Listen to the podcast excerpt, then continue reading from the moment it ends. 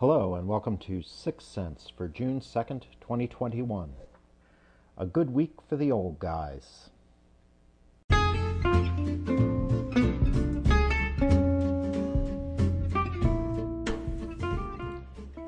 Like many with an interest in sports, I was captivated by a pair of feats that bracketed the week.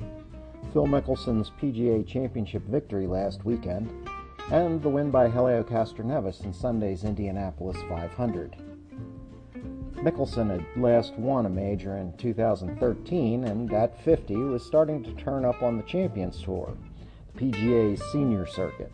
Often seen as a sign of acceptance by golfers that the PGA Tour is a young man's game. His six under on the ocean course at Kiawah Island made him the oldest golfer to win a major. It was the second PGA Championship win and sixth career major for the man simply known as Lefty. A week later, 46 year old Helio Castroneves became just the fourth man to win four Indy 500s.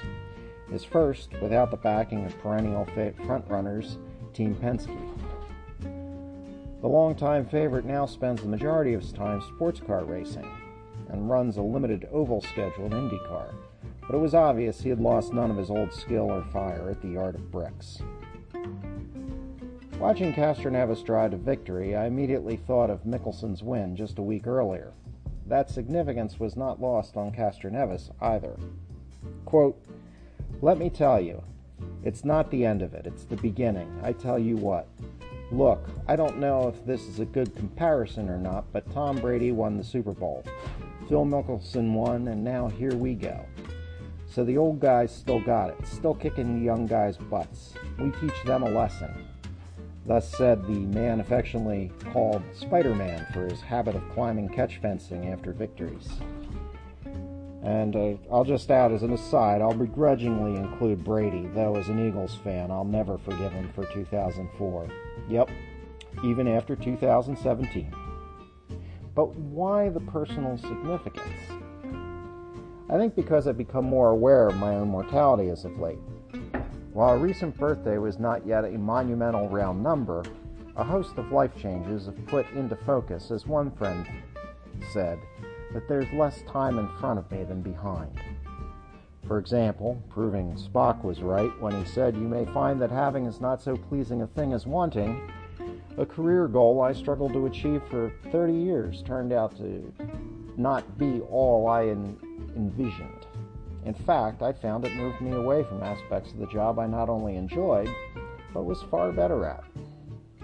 That said, opportunities are becoming rarer in my chosen field, and suddenly, closing in on the mid century mark, I find myself pondering what I'm going to be doing for the rest of my life. At the same time, the loss of a close friend not only filled me with regret over how many years had passed since we'd seen each other, it also reminded me we have no control over how much of that time we actually get to make our mark. He was my age, and I've no doubt lived a far healthier life than I do. On top of that, he was simply one of the good guys. Life is terribly unfair.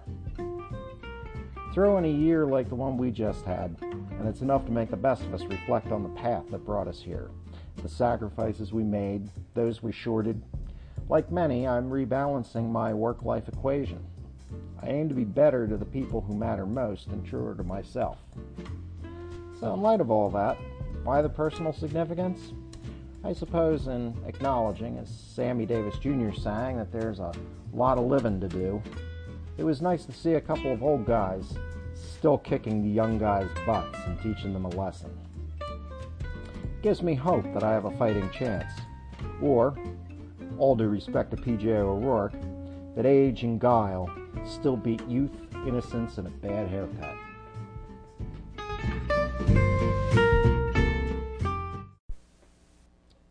If you liked what you heard, check out my website, cd6.com. Sign up for my newsletters. Read what I read daily and be the first to know when new content comes out.